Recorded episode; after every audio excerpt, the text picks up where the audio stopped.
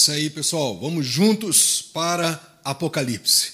Estamos aí nesse, nessa nossa jornada né, de permanecer nas revelações que o Espírito de Deus tem para nós com base nesse livro profético, nesse livro tão importante, tão essencial para a nossa perseverança na fé, ok?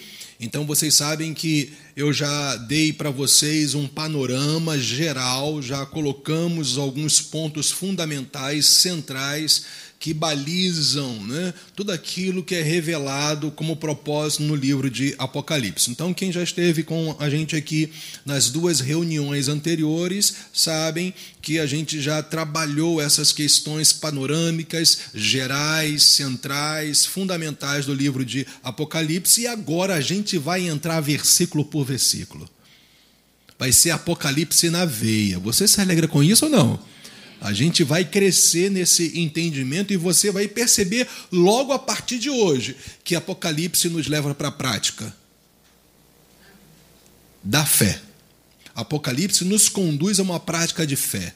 Apocalipse não é para a gente matar as nossas curiosidades curiosidades a respeito do tempo do fim, do que vai acontecer, mas Apocalipse é para nos conduzir a uma vida de perseverança da fé. Esse é o propósito, e é evidentemente isso que nós vamos tratar juntos nesta noite, ok? Então, a gente sabe que o propósito de Apocalipse, né? Pode colocar a outra tela aí para mim. O propósito de Apocalipse é justamente esse: é fazer com que a gente viva em fé hoje, né? no nosso dia a dia. Esse hoje aí fala do nosso dia a dia, com base nas revelações das últimas coisas. Então, o grande propósito do Espírito Santo é que você se posicione em fé no seu dia a dia, de maneira prática, evidentemente retendo no seu coração as revelações das últimas coisas. E por isso eu quero tratar com vocês agora, nesse primeiro momento, né, justamente mostrando para vocês como que o apóstolo João ele foi um instrumento de Deus para revelar revelar a glória de Cristo. Os dois primeiros versículos de Apocalipse 1 está justamente mostrando isso. É claro que você já sabe, por exemplo, quando a gente começa a ler aquela revelação de Jesus Cristo, e quando eu dei aquele panorama geral, você sabe muito bem que a gente já abordou isso, a gente não precisa mais explanar, falar sobre isso, que o grande propósito de Apocalipse é revelar Jesus Cristo, a sua glória e o seu poder, e também nós sabemos, a gente viu isso, que uma vez que o Senhor da glória, que é o Senhor da igreja, é o cabeça da igreja, triunfa, ele leva a sua igreja triunfando também até o fim.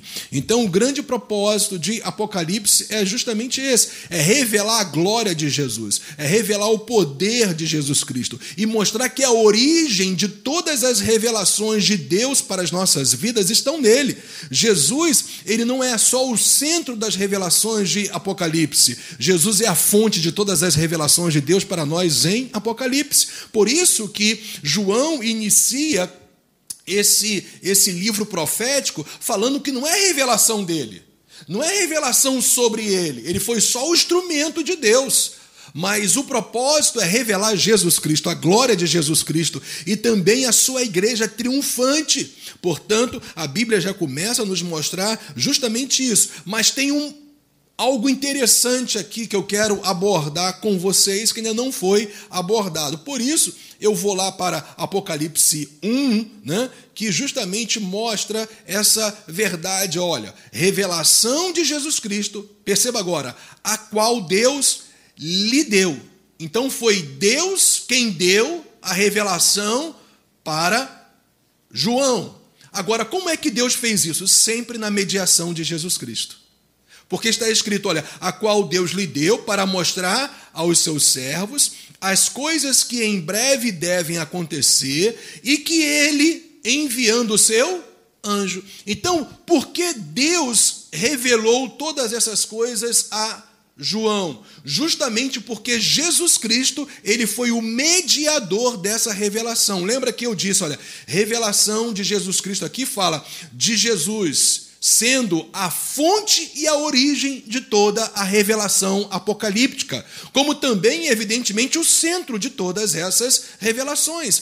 Então, toda a revelação partiu de Deus Pai, através da mediação de Jesus Cristo, olha só, para então mostrar a nós, a igreja de Jesus Cristo, aos seus servos. A gente já expôs isso. O fato é que as revelações de Apocalipse, elas foram liberadas para o povo de Deus, para mim, para você, para a igreja de Jesus Cristo.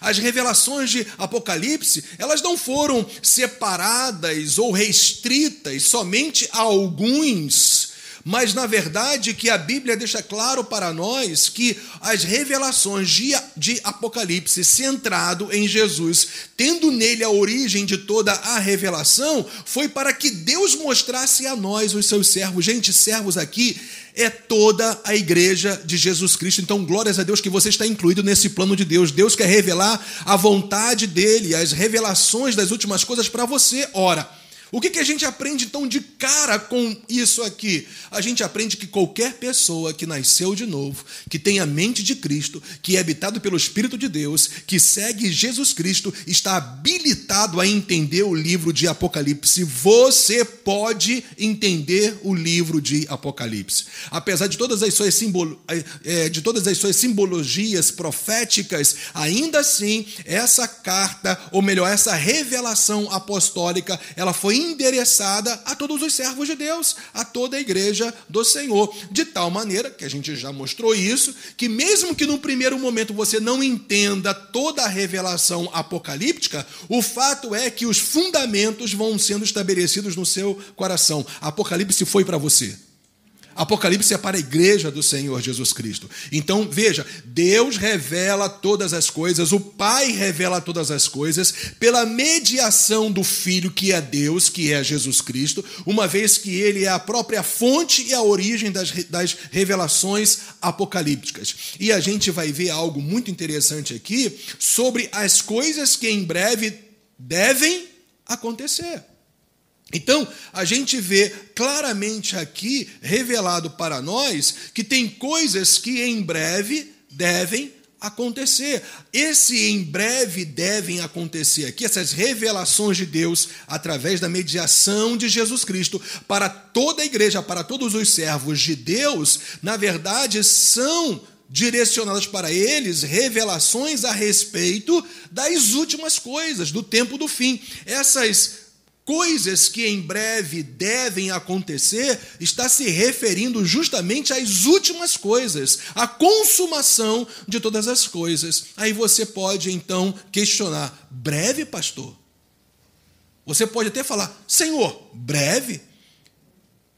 Esse livro tem quase dois mil anos e o Espírito de Deus diz: breve devem acontecer. Não confunda o tempo eterno de Deus com o seu tempo cronológico, humano e natural. Porque um dia para Deus é como se fossem mil anos. Então, evidentemente que esse breve devem acontecer, está falando do cronograma, está falando do tempo de Deus, não do seu e nem do meu tempo. Uma coisa eu sei: Jesus voltará todas as coisas serão consumadas no breve tempo de Deus. Então, o que eu tenho que fazer é vigiar dia após dia, andando na prática da fé e, evidentemente, aguardando a manifestação da glória de Jesus Cristo. Olha só agora: revelação de Jesus, sendo Jesus o centro e a fonte de toda a revelação apocalíptica. O fundamento, como em toda a palavra de Deus, inclusive, a gente já viu isso que Deus então lhe deu. É como se Deus revelasse tudo ao Senhor Jesus Cristo, mas o fato é, gente, que não é uma revelação como se Deus estivesse tratando o Senhor aqui como inferior a ele, não é isso. Porque Deus Pai deu toda a revelação a Jesus Cristo. Olha só, revelação de Jesus Cristo, a qual Deus lhe deu, deu ao Senhor Jesus. Mas em que sentido? Gente, só Jesus pode reter toda a vontade revelada do Pai, porque ele também é igual ao Pai. Ele tem a mesma natureza de Deus? Pai. O fato é que são palavras, são termos para que a gente entenda muito mais, repito, a mediação de Jesus Cristo. Jesus, como Pai e o Espírito Santo, sabe de todas as coisas, porque Jesus é Deus. Mas aqui o sentido é muito mais o que? Da mediação. Jesus é o meio pelo qual o Pai te revela todas as coisas. E aí, como a gente já viu, e isso é para mostrar toda essa revelação de Jesus Cristo, a respeito de Jesus Cristo, Jesus como centro e também a origem, tem esse propósito: fazer com que os seus servos conheçam a vontade revelada de Deus para as últimas coisas, coisas que em breve devem acontecer no tempo de Deus. E aí, olha só agora que interessante. E que ele, Jesus, Jesus, o mediador agora, envia o seu anjo. Então, olha só, o que a Bíblia está mostrando para nós nesse primeiro versículo? Deus Pai estabelece todo o plano, do início ao fim. Deus Pai, ele decreta a consumação de todas as coisas, evidentemente pela mediação de Jesus Cristo, porque só Jesus é mediador entre Deus e os homens. E é claro que o próprio Senhor Jesus revela todas essas coisas aos seus servos, à sua igreja, também por intermédio de um anjo que vai ser enviado para guiar João a todas as revelações que ele vai receber. Então o fato é que esse anjo vai ser uma espécie de um anjo guia um anjo que vai estar à frente, mostrando, guiando o apóstolo João a todas essas revelações apocalípticas. Por isso que a Bíblia fala, olha só, que em breve devem acontecer e que ele, Jesus, enviando o seu anjo, deu a conhecer ao seu servo João.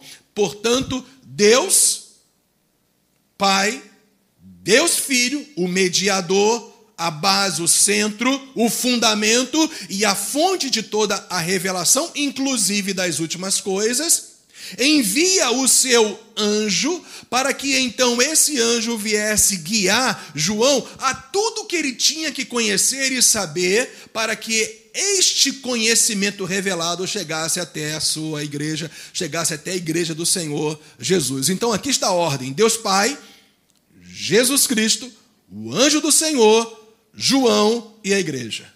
Aqui está estabelecida claramente o propósito pelo qual, aonde Deus, através de Jesus Cristo e também agora pela intermediação de um anjo, vai revelar todas as coisas a João para que ele conheça todas essas coisas e João então venha registrar todas essas revelações para que nós, a igreja do Senhor Jesus Cristo, viéssemos é, conhecer cada uma dessas revelações e andarmos com base nelas. Ok? Então, claramente, esse aqui é a base daquilo que está sendo revelado para nós no versículo 1. A gente vai para o versículo 2 e a gente vê algo interessante. João, que conheceu toda a vontade de Deus, toda a revelação de Deus apocalíptica, através de Jesus Cristo e por vontade do Pai, via um anjo, ele então atesta, ou seja, ele ratifica, ele confirma que tudo isso é a palavra revelada de Deus. E o mais interessante, nós já vimos, e o testemunho de Jesus Cristo. A gente já viu na nossa ministração passada que o significado do testemunho de Jesus Cristo é mais uma testificação, é mais uma confirmação, é mais uma ratificação que Jesus Cristo, ele é o centro de toda a revelação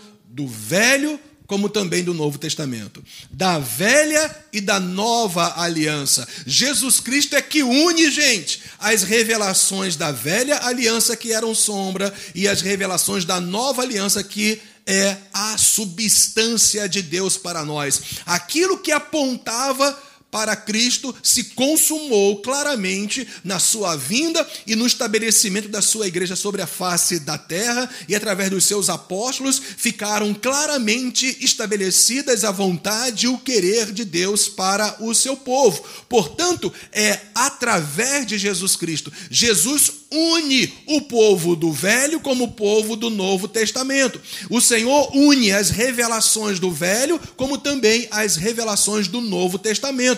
Portanto, Jesus é o centro, Jesus é a ponte, Jesus é o fundamento de tudo aquilo que o Pai planejou para mim e para você. Por isso que o testemunho de Jesus Cristo está falando que ele é o espírito da profecia.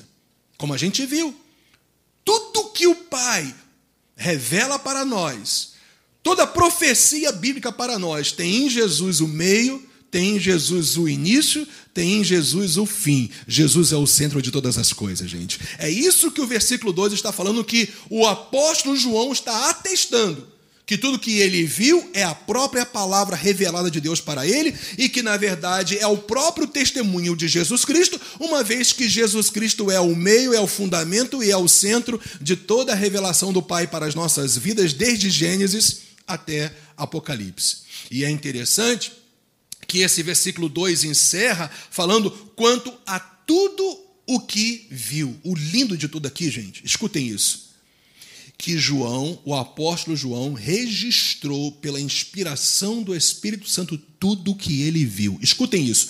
Não ficou nada de fora que Deus queria revelar para você. A revelação de Deus para você é plena. Eu vou repetir: a revelação de Deus para você é completa, é plena. Por isso, claramente aqui a gente vê que o apóstolo João é esse instrumento de Deus para que então essa revelação completa e plena ficasse acessível à igreja. Incrível que alguns possam imaginar. Apocalipse é uma revelação de Deus para a sua vida, para edificar sua fé, para que através dessa revelação você pratique aquilo que está revelado nesse livro. Então o que a gente aprende? No tempo em que a igreja estava sendo terrivelmente perseguida, João recebe a revelação de que o noivo da igreja, o Senhor absoluto dos céus e da terra, está no controle da igreja e da história. Eu só tenho isso para te dizer: Jesus está no controle da sua igreja e no controle da história de toda a humanidade. O universo está no poder das suas mãos. O universo está no poder da autoridade da sua voz. A Bíblia fala que, inclusive, o universo é preservado pela palavra do poder de Deus. Mas quando chegar o tempo do fim, a palavra do Senhor vai ser liberada e todo o plano de Deus vai ser consumado em Cristo Jesus. A igreja, nesse tempo aqui, estava sendo altamente perseguida, gente. O apóstolo João estava numa ilha chamada Pátimos. Um lugar aonde que era uma colônia prisional. Em que ele foi exilado ali para justamente ter a sua voz calada. A princípio, aparentemente, todas as portas foram fechadas aqui na terra para o ministério apostólico de João mas foi aberta uma porta no céu, aleluia. Eu quero te dizer que é exatamente isso que acontece conosco, comigo e com você. Quando você entende que o teu Senhor, o teu Salvador, Jesus Cristo, está no controle da igreja, no controle, portanto, da sua vida, podem se fechar todo tipo de porta aqui na terra, mas ele sempre tem uma porta aberta para a sua vida, porque ele tem as chaves da porta. Aquilo que ele fecha, ninguém pode abrir, e o que ele abre, ninguém pode fechar. Jesus Cristo é o Senhor da igreja. Mas como não bastasse isso, Jesus é o Senhor do universo, Jesus é o Senhor da história. É exatamente num tempo de tanta perseguição que João estava tolhido de exercer o seu ministério apostólico. Pelo menos dois anos, o apóstolo João ficou nessa ilha chamada Pátimos. A igreja estava sendo é, perseguida, muitos estavam sendo martirizados por um imperador chamado Domiciano que foi o sucessor de Nero, e alguns o considera ainda mais mortal, mais maligno do que o próprio Nero.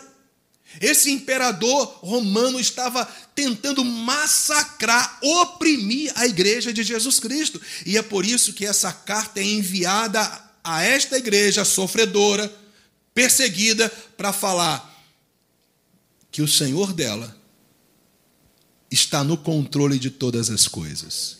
Escuta o que eu vou te falar. Quanto mais o inferno tenta nos oprimir, a mensagem central de Deus é o seguinte: meu filho, você está escrito na palma das minhas mãos, eu tenho toda a autoridade. A tua vida está no meu controle. O teu presente o teu futuro está no controle das minhas mãos soberanas e poderosas e toda poderosas. Aleluia, ou toda poderosa. A, a nossa vida está nas mãos de Deus. A nossa vida está debaixo da mão de Deus, do agir de Deus. Portanto, independente de qualquer situação que você e eu passemos, Independente de qualquer situação que nós possamos passar, a mensagem central de Apocalipse é esta: Jesus está no meio da sua igreja. Jesus é o Senhor da sua igreja e Jesus é o Senhor da história deste mundo. Nada, nem mesmo, nem mesmo uma folha da árvore cai sem a vontade do Pai, nem mesmo um fio da, da sua cabeça. É claro que alguns já caíram bastante, mas mesmo um fio da sua cabeça não cai sem a vontade do Pai. Não importa a quantidade de de, de fios capilares que já caíram da sua cabeça. O que importa é que a tua vida está no controle de Jesus Cristo. Você é de Jesus. Você está debaixo da proteção de Jesus. Gente, essa era a mensagem que o Espírito Santo estava passando à igreja do Senhor. Vocês, vocês estão sendo perseguidos, martirizados, torturados, mas a vida de vocês está na minha mão. Aleluia. É esta mensagem que Jesus está no centro de todas as coisas. E isso fica muito claro para nós em Apocalipse, capítulo 5, versículo 5. É claro, dentre tantos outros textos, só em Apocalipse. Então, um dos anciãos me disse: Não chore. Falando para o apóstolo João: Eis que o leão da tribo de Judá, aleluia, a raiz de Davi venceu para quebrar os sete selos e abrir o livro. Esses sete selos e abrir o livro é justamente a revelação que o Senhor traria a João a respeito da consumação da história da humanidade, gente. Portanto, o que, que Apocalipse 5, versículo 5 nos mostra? Que Jesus Cristo, o leão da tribo de Judá, quando a Bíblia se refere a Jesus, e nós vamos ver isso depois com muito mais, de maneira mais detida, mas fica já essa base aí para você. Quando a Bíblia se refere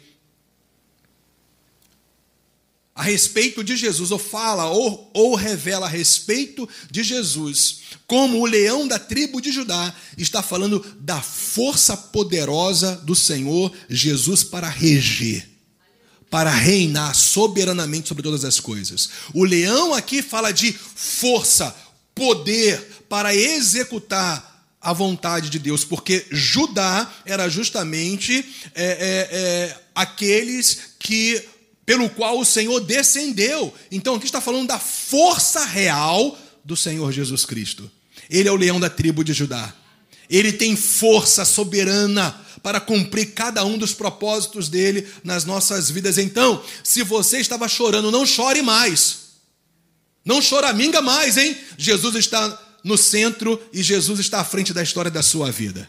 João ficou perplexo, porque ninguém podia abrir os selos do livro. Mas aí então veio o ancião, e a gente vai ver quem é esse ancião, e ele então declara justamente a força real de Jesus Cristo. Fez com que toda a vontade do Pai viesse a ser cumprida na face da terra. Ele também é a raiz de Davi. Justamente, Jesus é descendente da tribo de Judá, mas mais precisamente, ele é descendente direto do rei Davi. Aqui está falando, gente, que Jesus, o Messias, é rei. Jesus, o Messias, é rei. Jesus, o Messias, é rei. E ele reina sobre todas as coisas. E ele venceu a própria morte para quebrar os sete selos e abrir o livro. O cordeiro que foi morto venceu a própria morte. Ele tem autoridade para abrir os sete selos. Ou seja, ele tem autoridade para desvendar a história da humanidade, porque ele mesmo está no controle da história.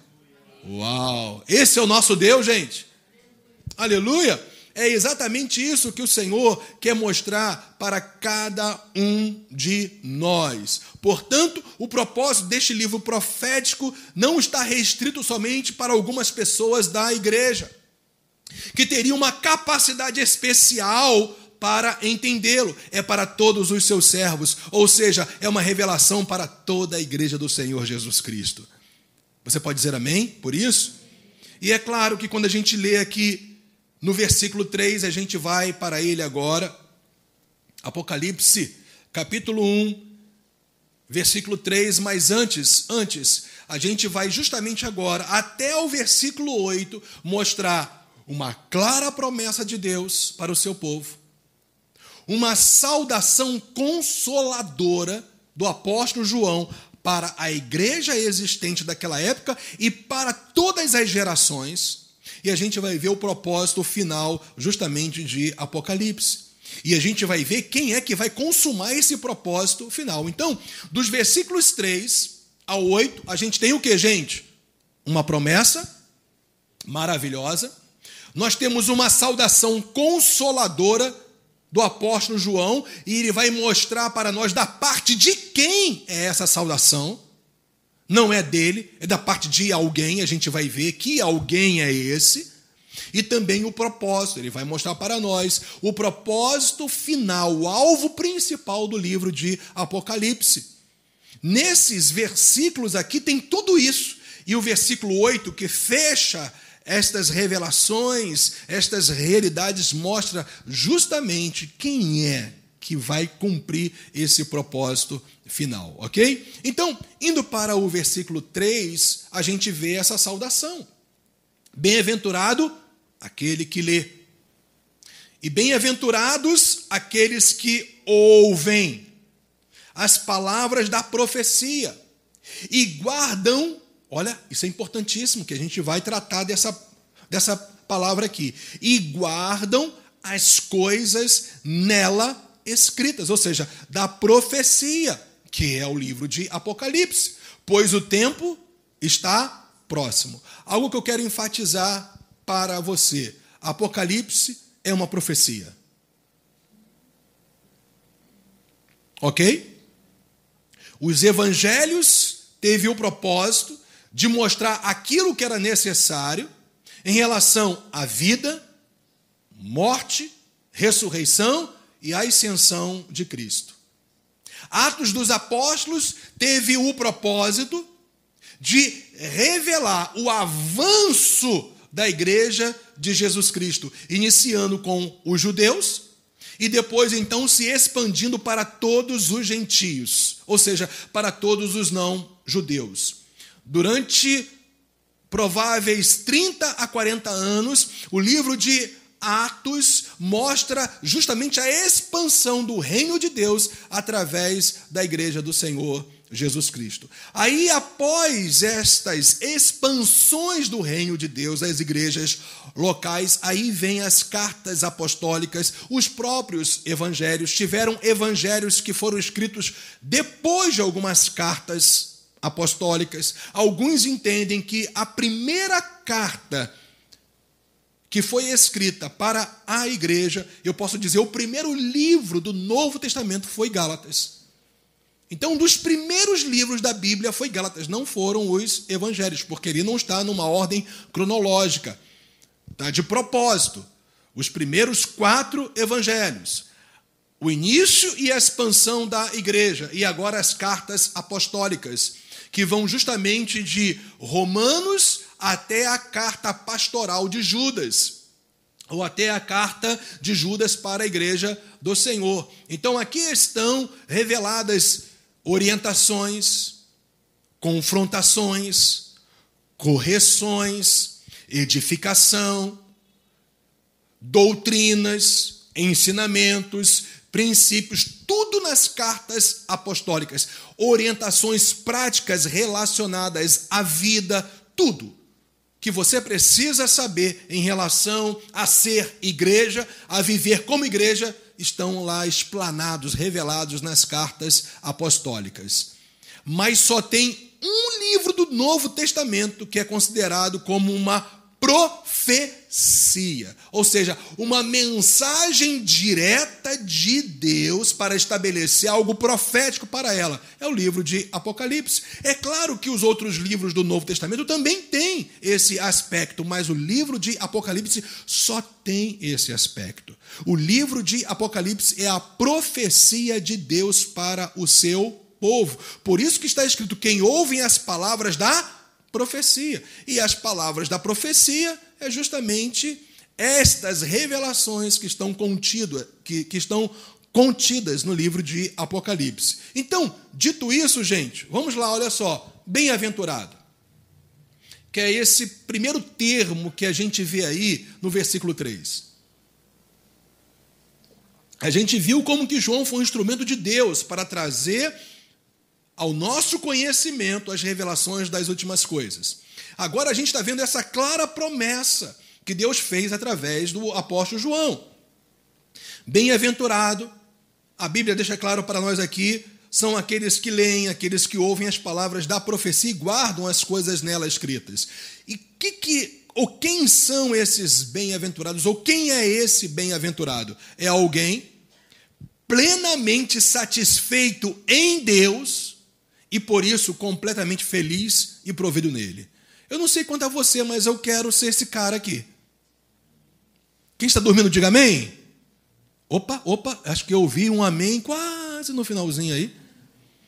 Mas o fato é que esse bem-aventurado aqui fala de alguém plenamente satisfeito em Deus. Gente, a Bíblia está deixando essa promessa para nós. Aqueles que leem Apocalipse, Aqueles que ouvem, como vocês estão ouvindo hoje, as palavras da profecia deste livro. E aqueles que guardam esse livro profético, as revelações desse livro profético, são pessoas plenamente satisfeitas em Deus e por causa disso, completamente felizes e providos nele. Bem-aventurança é tudo isso, minha gente. Então não sei quanto a você, eu quero continuar lendo o livro de Apocalipse, eu quero continuar ouvindo a respeito de Apocalipse, eu quero guardar as profecias reveladas de Apocalipse, porque isso me faz uma pessoa plenamente satisfeita em Deus e completamente feliz e provido nele. Então, quando eu uno as revelações bíblicas e sem restrição nenhuma, eu me volto para Apocalipse também, eu me torno essa pessoa que vive essa bem-aventurança, essa pessoa plenamente feliz. E agora, justamente, a gente chega no termo guardar, tão importante para nós também, dentro dessa promessa extraordinária de Apocalipse 1, 3, porque aqui fala bem-aventurados, plenamente satisfeitos em Deus, portanto, satisfeitos, felizes e providos nele. Essas pessoas são aquelas que leem, aquelas que ouvem as palavras da profecia e não só ouvem e leem, não só leem e ouvem, mas também o que? Guardam.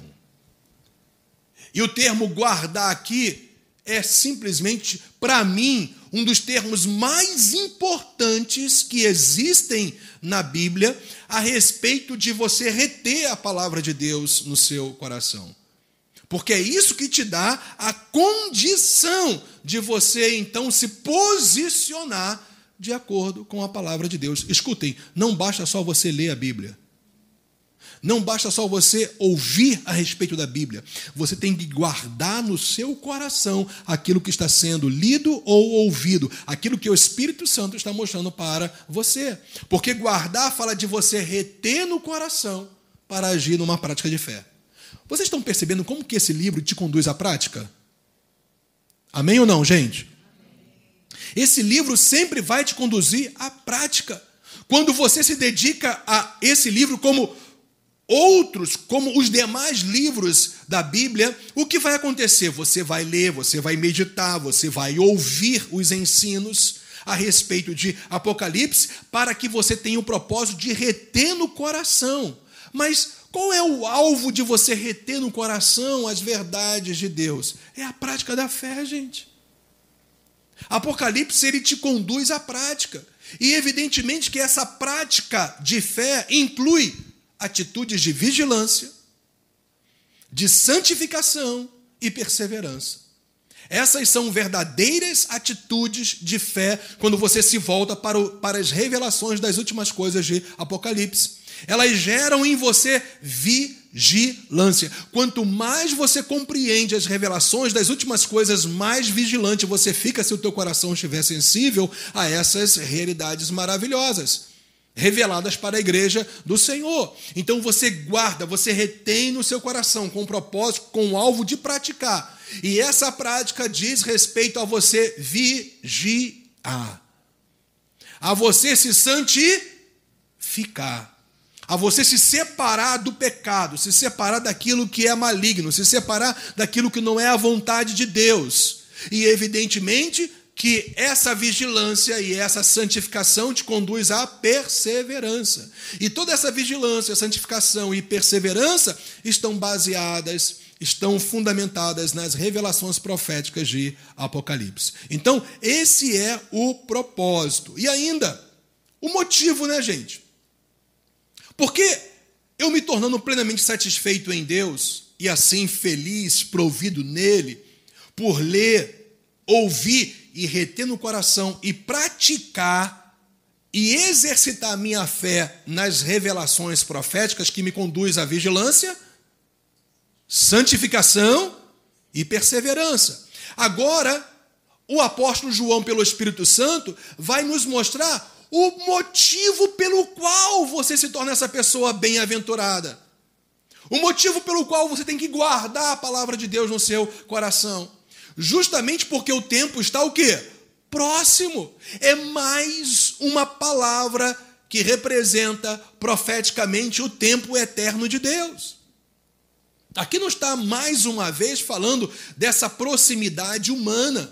O que é próximo para mim em termos de tempo pode ser diferente para você, mas o tempo eterno de Deus, simplesmente no tempo da eternidade, Deus estabeleceu. Escutem, gente, o que eu vou falar para você.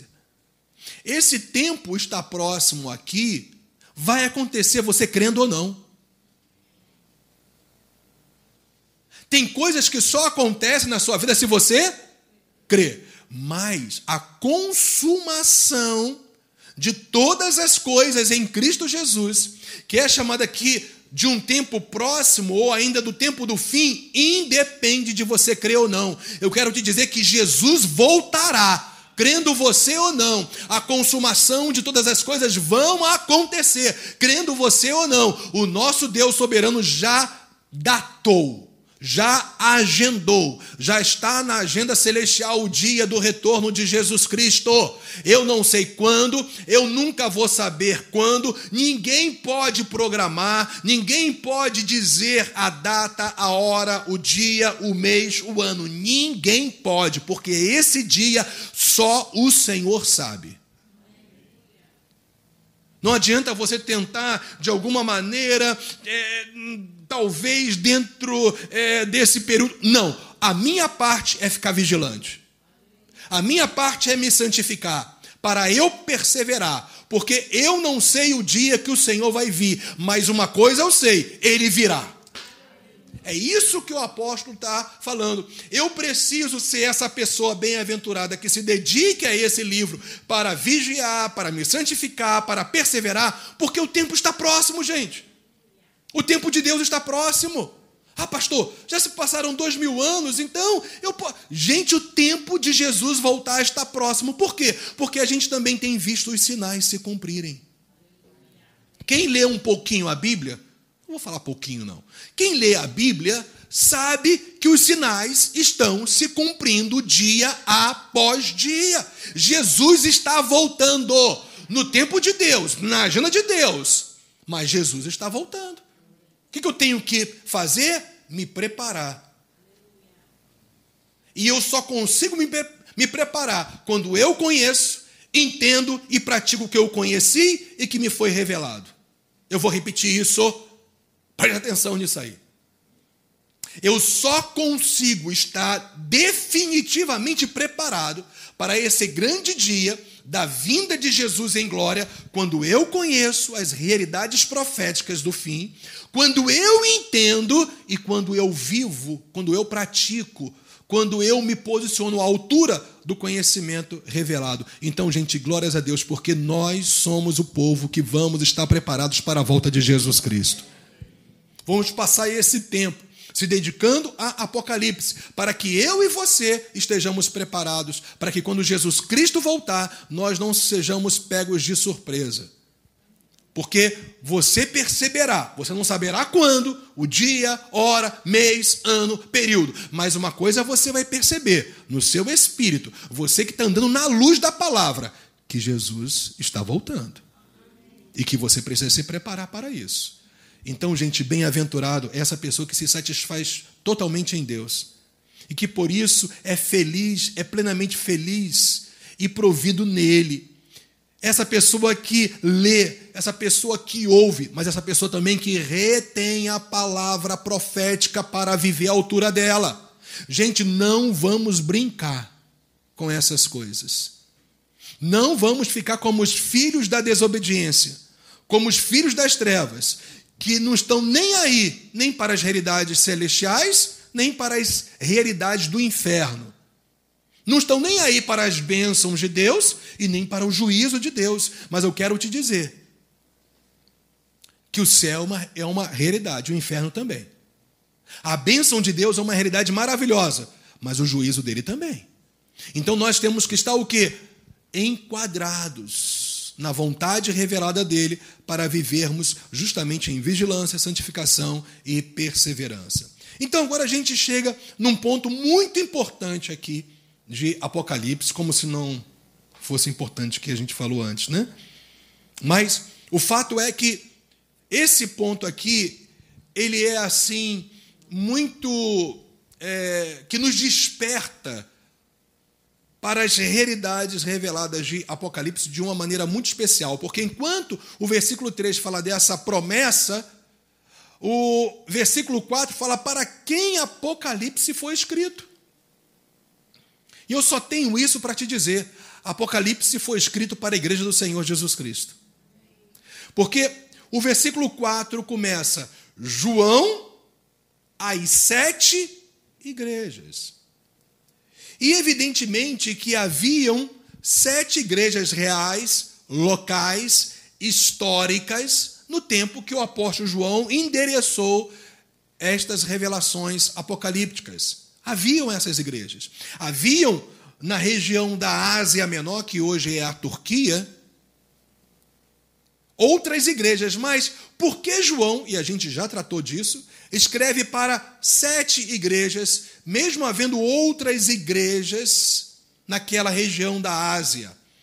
Justamente porque o sete é um sinal simbólico, profético de completude, de algo perfeitamente completo. Então, quando a Bíblia fala sobre as sete igrejas, está se referindo àquelas igrejas históricas, locais que o apóstolo João teve que tratar com cada uma delas, mas também isso fica evidente para nós quando a gente for estudar, vai ficar evidente para nós quando, é, é quando nós formos estudar cada uma dessas sete igrejas. Elas representam, gente, de maneira categórica as realidades das igrejas locais em toda a história da igreja do Senhor Jesus na terra. É algo maravilhoso a gente poder ver que como que essas sete igrejas, sete de completude, de algo perfeito, pleno, representa justamente a plenitude, as características de todas as igrejas locais na história da humanidade. Então, Apocalipse foi escrito, primeiramente, para estas sete igrejas da Ásia. E também, é claro, para todas as igrejas locais existentes na história da igreja do Senhor. Portanto, Apocalipse, mais uma vez, eu quero enfatizar isso, foi escrita para mim e para você. Para toda a igreja do Senhor. Se você é igreja, você pode saber de uma coisa: Jesus quer te revelar Apocalipse. Jesus quer te mostrar as realidades proféticas de Apocalipse, para que você viva à altura de quem você é em Cristo. Você é a igreja do Senhor Jesus Cristo. Amém, minha gente? Então, qual é o propósito principal de Apocalipse? Olha só, está lá no versículo 7. Antes da gente aqui abordar alguns pontos dos versículos 4 a 8, é importante eu agora frisar para você, pontuar para você com ênfase qual é o propósito principal, porque você sabe que aqui, nesses versículos de 3 a 8, a gente está tratando de uma promessa, de uma saudação do apóstolo João da parte de Deus para as sete igrejas históricas e, evidentemente, para todas as igrejas na história da igreja do Senhor na face da terra, portanto, para nós hoje. Mas antes de eu abordar alguns pontos aqui importantes, e a gente dá uma dissecada nesses versículos de 4 a 8, eu preciso mostrar para você que o propósito final, o propósito principal de Apocalipse, gente, é o, é o que o versículo 7 revela: Eis que vem com as nuvens, e todo olho o verá. Qual é o alvo principal de Apocalipse? Mostrar, revelar a volta gloriosa de Jesus Cristo. Tudo, escutem isso. Tudo que está revelado em Apocalipse está centrado nisso, a volta gloriosa de Jesus Cristo.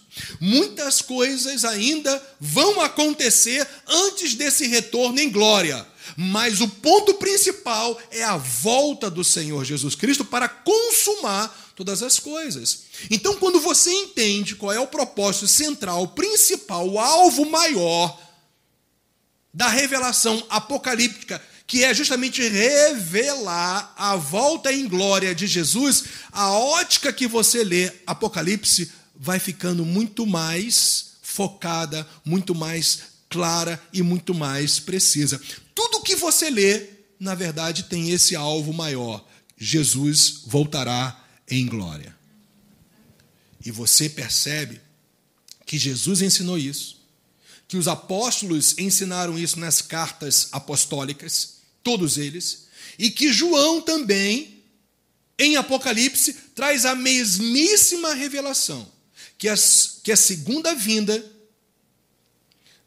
de Jesus vai ser de maneira visível, pública e gloriosa.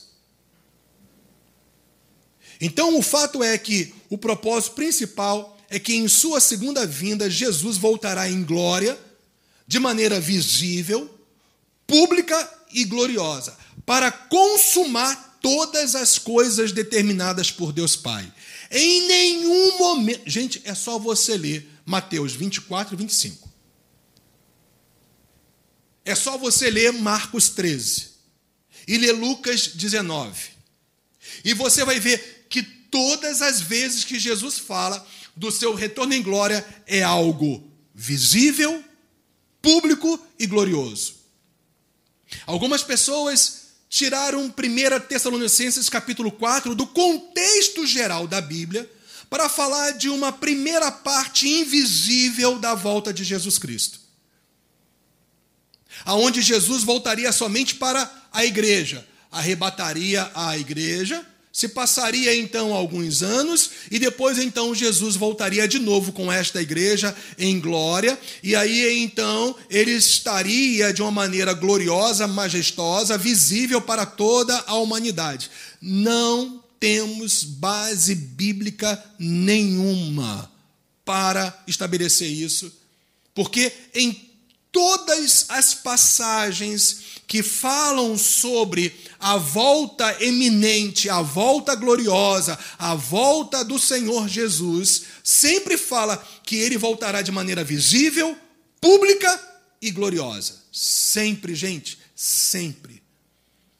Evidentemente que vocês vão perceber que nós não vamos entrar muito nessas questões de linhas teológicas que são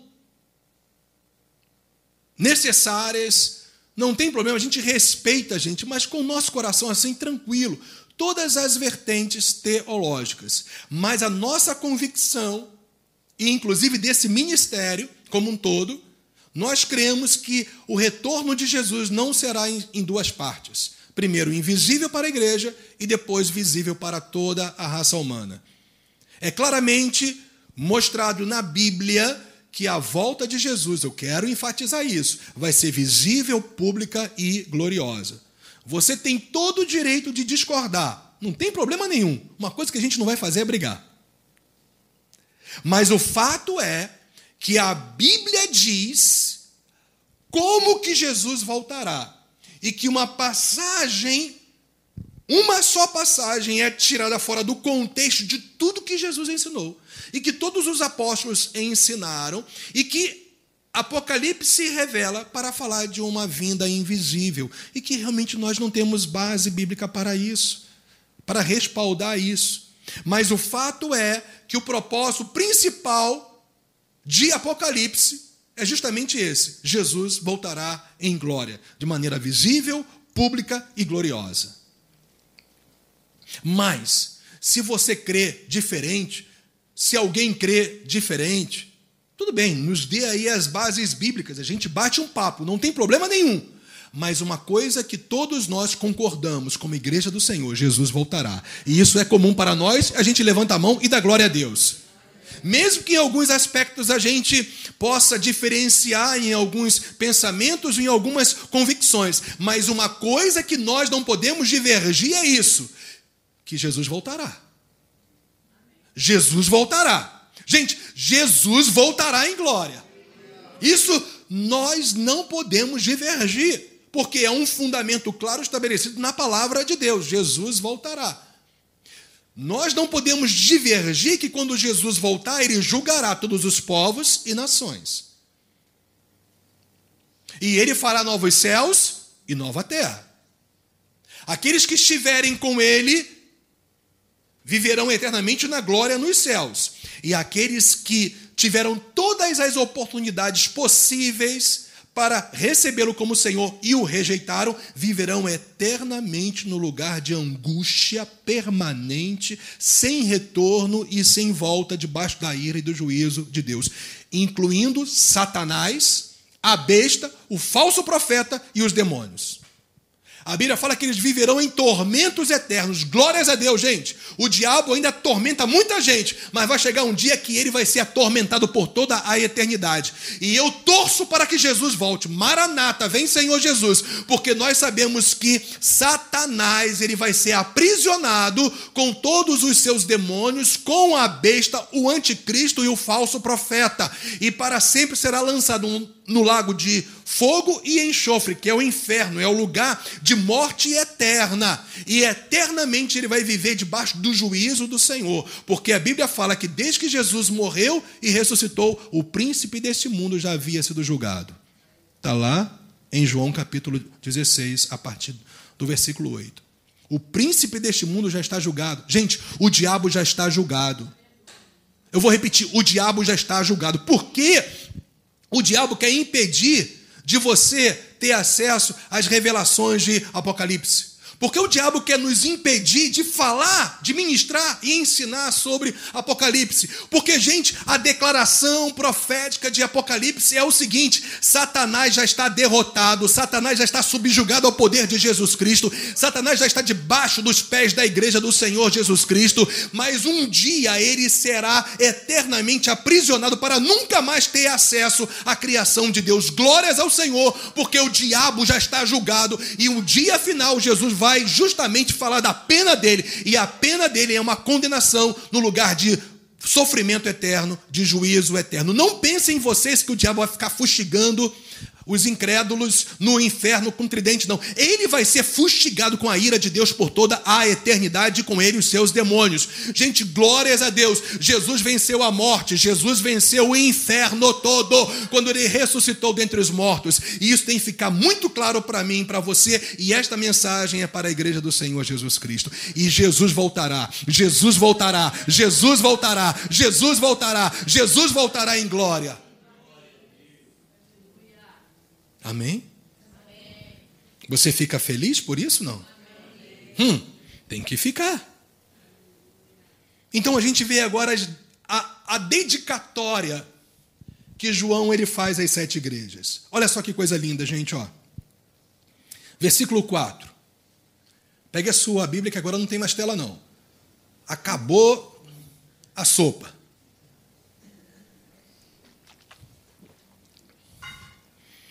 João, o apóstolo João, que conheceu as revelações apocalípticas da parte de Deus Pai, através da mediação de Jesus e por intermédio de um anjo.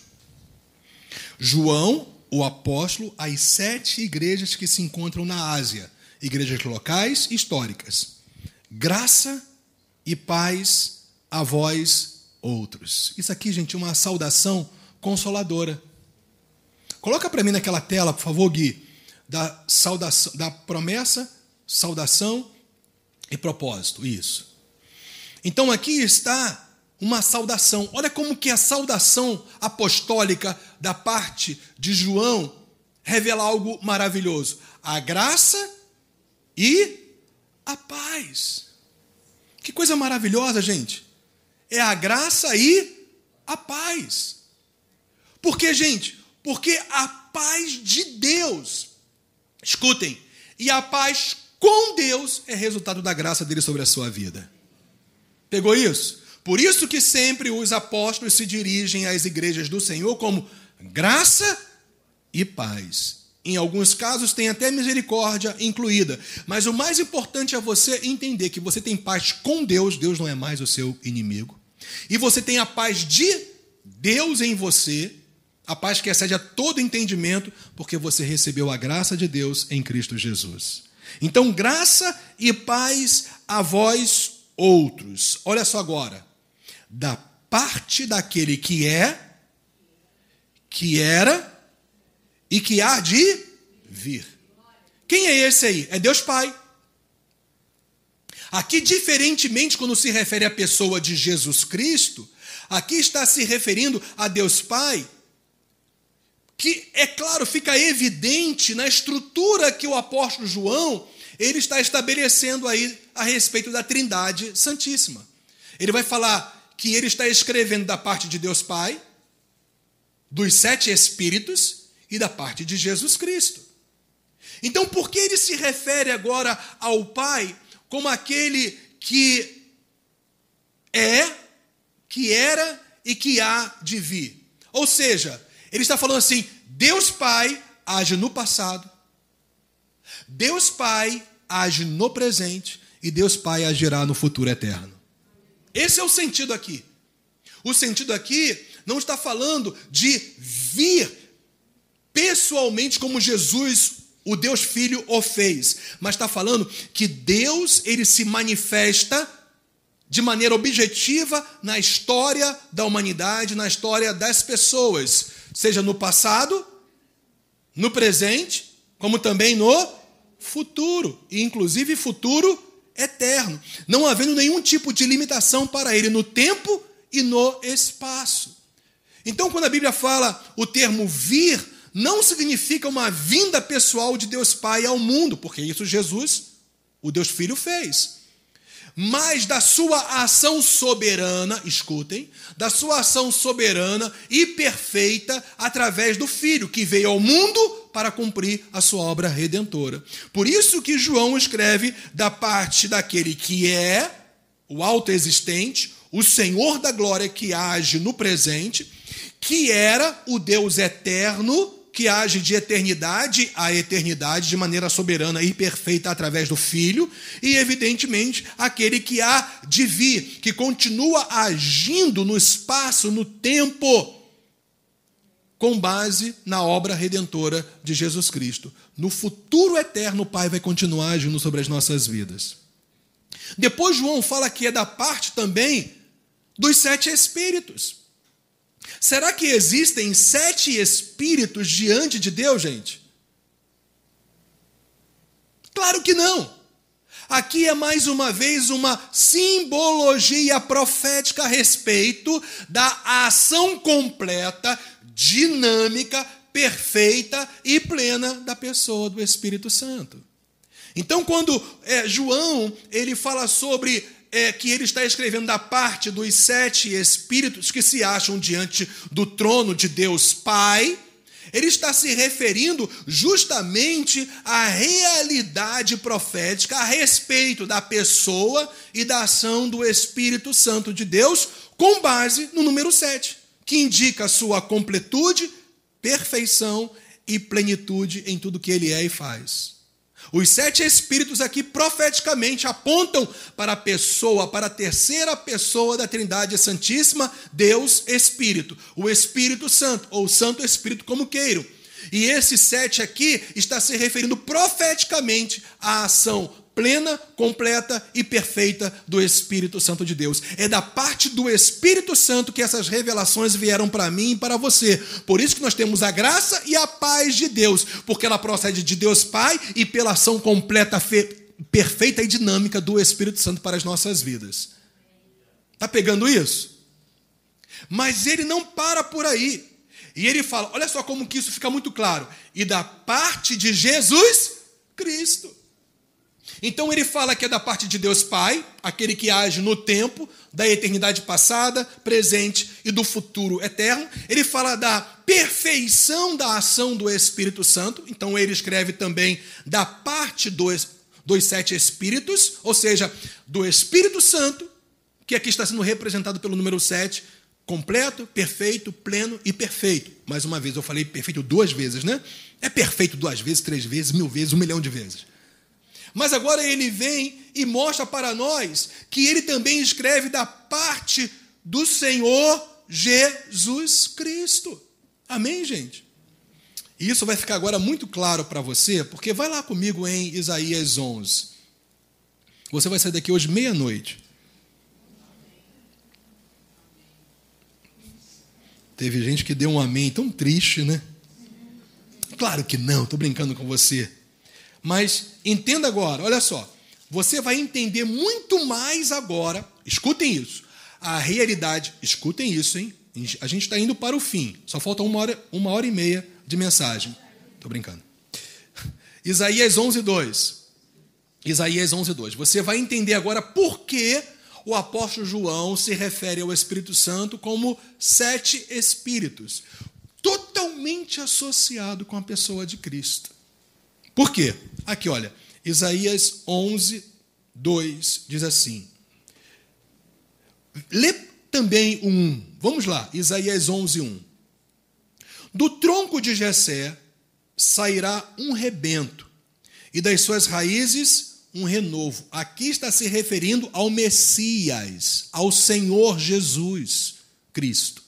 E aí agora o versículo 2 vai falar sobre a ação completa perfeita e plena do Espírito Santo sobre o Messias. Olha só, vamos, vamos contar. Repousará sobre ele o Espírito do Senhor, o Espírito de sabedoria e de entendimento, o Espírito de conselho e o Espírito de fortaleza, o Espírito de conhecimento e de temor do Senhor. Quantos, entre aspas, espíritos estavam sobre o Senhor Jesus? Sete. Mas é evidente que não tinham sete espíritos sobre o Senhor. Tinha era a plenitude e a glória, a majestade, a perfeição, a completude de uma pessoa, a pessoa do Espírito Santo sobre ele, que gerava justamente o Espírito do Senhor, sabedoria, entendimento, conselho, fortaleza, conhecimento e temor. Jesus, ele tinha sobre ele o poder pleno, completo e total e perfeito do Espírito de Deus sobre ele. Percebeu isso não? Então vemos aqui as sete formas, em Isaías 11, 1 e 2, ou maneiras completas, perfeitas e plenas do Espírito agindo em Cristo Jesus. Por isso, a vida e o ministério de Jesus Cristo foram completos, perfeitos e plenos. E uma vez crendo nele, também a ação do Espírito Santo estará sobre as nossas vidas de maneira completa, plena e perfeita. Percebe isso? Então, o fato é que quando João se refere ao Espírito como sete ele está se referindo não a pessoas, não a multiplicidade de pessoas, mas na multiplicidade completa, perfeita e plena da ação do Espírito Santo, que estava sobre Jesus e está sobre a igreja do Senhor Jesus Cristo. E finalmente, lá em Apocalipse 1, versículo 5, ele vai falar agora e da parte de Jesus Cristo. Quem é Jesus Cristo, gente? Primeiro, Jesus Cristo, ele é Jeová, o Salvador. Jesus, Jeová, a salvação. Cristo, o libertador, o ungido, que foi separado para libertar o seu povo. Então ele fala: Eu escrevo da parte do Salvador que te libertou, que te resgatou, que te comprou para o Pai. E ele vai falar agora quem é esse Jeová Salvador? É a fiel testemunha. Ou seja, Jesus proclamou, ensinou e viveu fielmente tudo que da parte do Pai foi estabelecido. Por isso que Jesus foi a fiel testemunha, que ele ensinou, ele viveu fielmente tudo que da parte do Pai foi estabelecido para ele, inclusive sendo obediente até a morte, morte de cruz, como Filipenses 2:8 nos revela, para nos substituir trazendo para os que creem perfeita redenção. Por isso que ele escreve da parte de Jesus a fiel testemunha. Jesus é fiel. Jesus veio trazer uma clara mensagem, uma clara revelação do Pai para as nossas vidas. Mas também, olha só, da parte de Jesus o primogênito dos mortos. Ou seja, o sentido aqui, gente, é de ter sido o primeiro a ressuscitar dentre os mortos com o propósito de conceder vida eterna para todos os que creem, ressuscitando espiritualmente no novo nascimento e fisicamente na sua vinda. Jesus é o primogênito dos mortos, ou seja, ele foi o primeiro a ressuscitar dos mortos. Uma vez que eu creio na ressurreição de Jesus, escuta isso o poder da ressurreição vem sobre mim e eu nasço de novo. Eu tenho uma experiência do novo nascimento. Eu ressuscito espiritualmente, mas vai chegar um dia até que meu corpo, que, que inclusive o meu corpo será ressuscitado na vinda do Senhor Jesus. Por isso que ele é o primogênito dos mortos, porque também nós ressuscitamos espiritualmente e ressuscitaremos na sua vinda. E olha só que coisa linda, ele também é o soberano dos reis da terra. Jesus Cristo é o Rei dos Reis. Não tem autoridade nenhuma superior a ele, gente. Tudo e todos estão debaixo do seu controle soberano. Eu quero te dizer que esse é o Senhor da igreja, esse é o teu Senhor. Ele é o soberano dos reis da terra. Olha só ainda, aquele que nos ama e pelo seu sangue nos libertou dos nossos pecados. Por que Jesus te libertou dos seus pecados? Por que Jesus proveu eterna redenção para você? Porque ele resolveu te amar. É isso que João está falando aqui para nós. Versículo 6: O Senhor não só nos proveu redenção, libertação dos nossos pecados, ele também nos constituiu reis sacerdotes para o seu Deus e Pai. Gente, nós estamos assentados nos lugares celestiais em Cristo. Deus, ele nos constituiu reis e sacerdotes. Nós podemos reinar em vida, mas chegará um dia que nós vamos reinar com Jesus em glória e em poder por toda a eternidade, mas nós podemos exercer essa autoridade e esse sacerdócio em vida.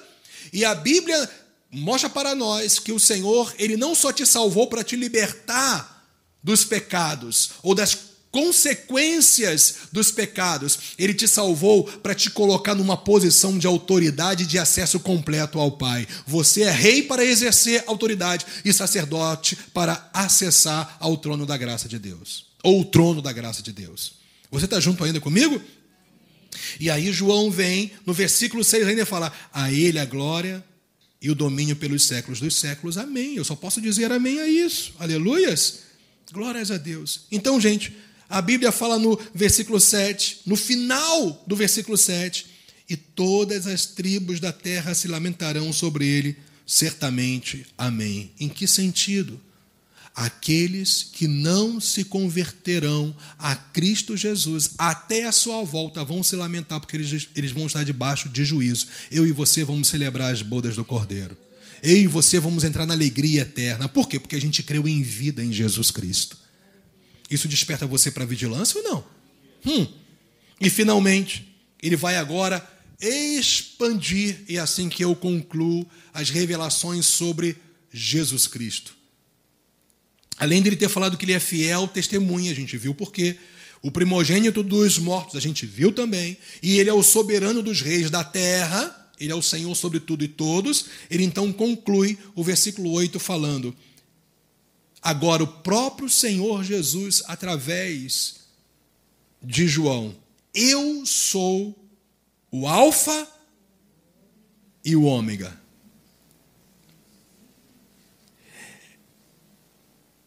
Aquele, diz o Senhor Deus, aquele que é, que era e que há de vir, o Todo-Poderoso. Diferentemente da descrição no original, lá no versículo 4, que se refere à pessoa de Deus Pai, aqui está se referindo à pessoa do Deus Filho, que começa uma obra e termina, que principia um plano do Pai e vai consumar esse plano. Ele é ainda o Senhor Deus, Jesus Cristo é o Senhor Deus, Jesus Cristo é o Senhor Deus, Jesus Cristo é o Senhor Deus. O Deus que também, como Pai, é, o Deus que, como Pai e o Espírito Santo também era, mas também o Deus que há de vir. Agora sim, Jesus executará o plano do Pai, porque ele virá pessoalmente para julgar todas as nações e para conduzir todos os que são dele para a glória eterna. Você não está mais debaixo de condenação. Se você está em Cristo, naquele dia o julgamento vai ser diferente, como nós vamos ver claramente em Apocalipse. Os que são de Cristo serão julgados segundo a sua fidelidade e receberão uma recompensa na medida, na proporção da sua fidelidade, mas os ímpios serão julgados para receberem uma pena definitiva e total do juiz de toda a terra, do Senhor dos senhores, do soberano dos reis da terra, aquele que é o alfa, o ômega, o Senhor Deus, aquele que é, aquele que era e aquele, e aquele que há de vir, o Todo-Poderoso. Ele virá para julgar todas as nações. Jesus é o Todo-Poderoso. E aqui estão estabelecidas do versículo 3 ao 8 a promessa de Deus, a saudação consoladora do apóstolo João, inclusive mostrando a parte de quem que ele estava dando essa saudação, essa saudação àquelas sete igrejas que representam toda a igreja da história na face da terra, a igreja do Senhor, né? e também o propósito de Apocalipse. E a gente então concluiu mostrando para vocês a revelação gloriosa de quem é o Pai, quem é o Espírito Santo e quem é o Filho. Vocês estão percebendo como tem conteúdo extraordinário e glorioso nesse livro? Eu tenho certeza que você vai sair daqui hoje alimentado, fortalecido. Eu tenho certeza que você comeu hoje uma picanha celestial. E por isso, você vai continuar nesse teu propósito de estar aqui e recebendo as revelações de Apocalipse no nosso próximo encontro que a gente vai estar ministrando sobre Apocalipse, a gente vai, a partir do versículo 9, gente, mostrar a glória do Senhor Jesus Cristo revelada para João. O que, que é isso? O diabo não quer, mas glórias a Deus que quem manda na sua vida não é o diabo, é o Senhor Jesus Cristo. Você vai estar aqui crescendo nessa revelação e o pessoal que está conosco pela internet também. Vamos ficar de pé?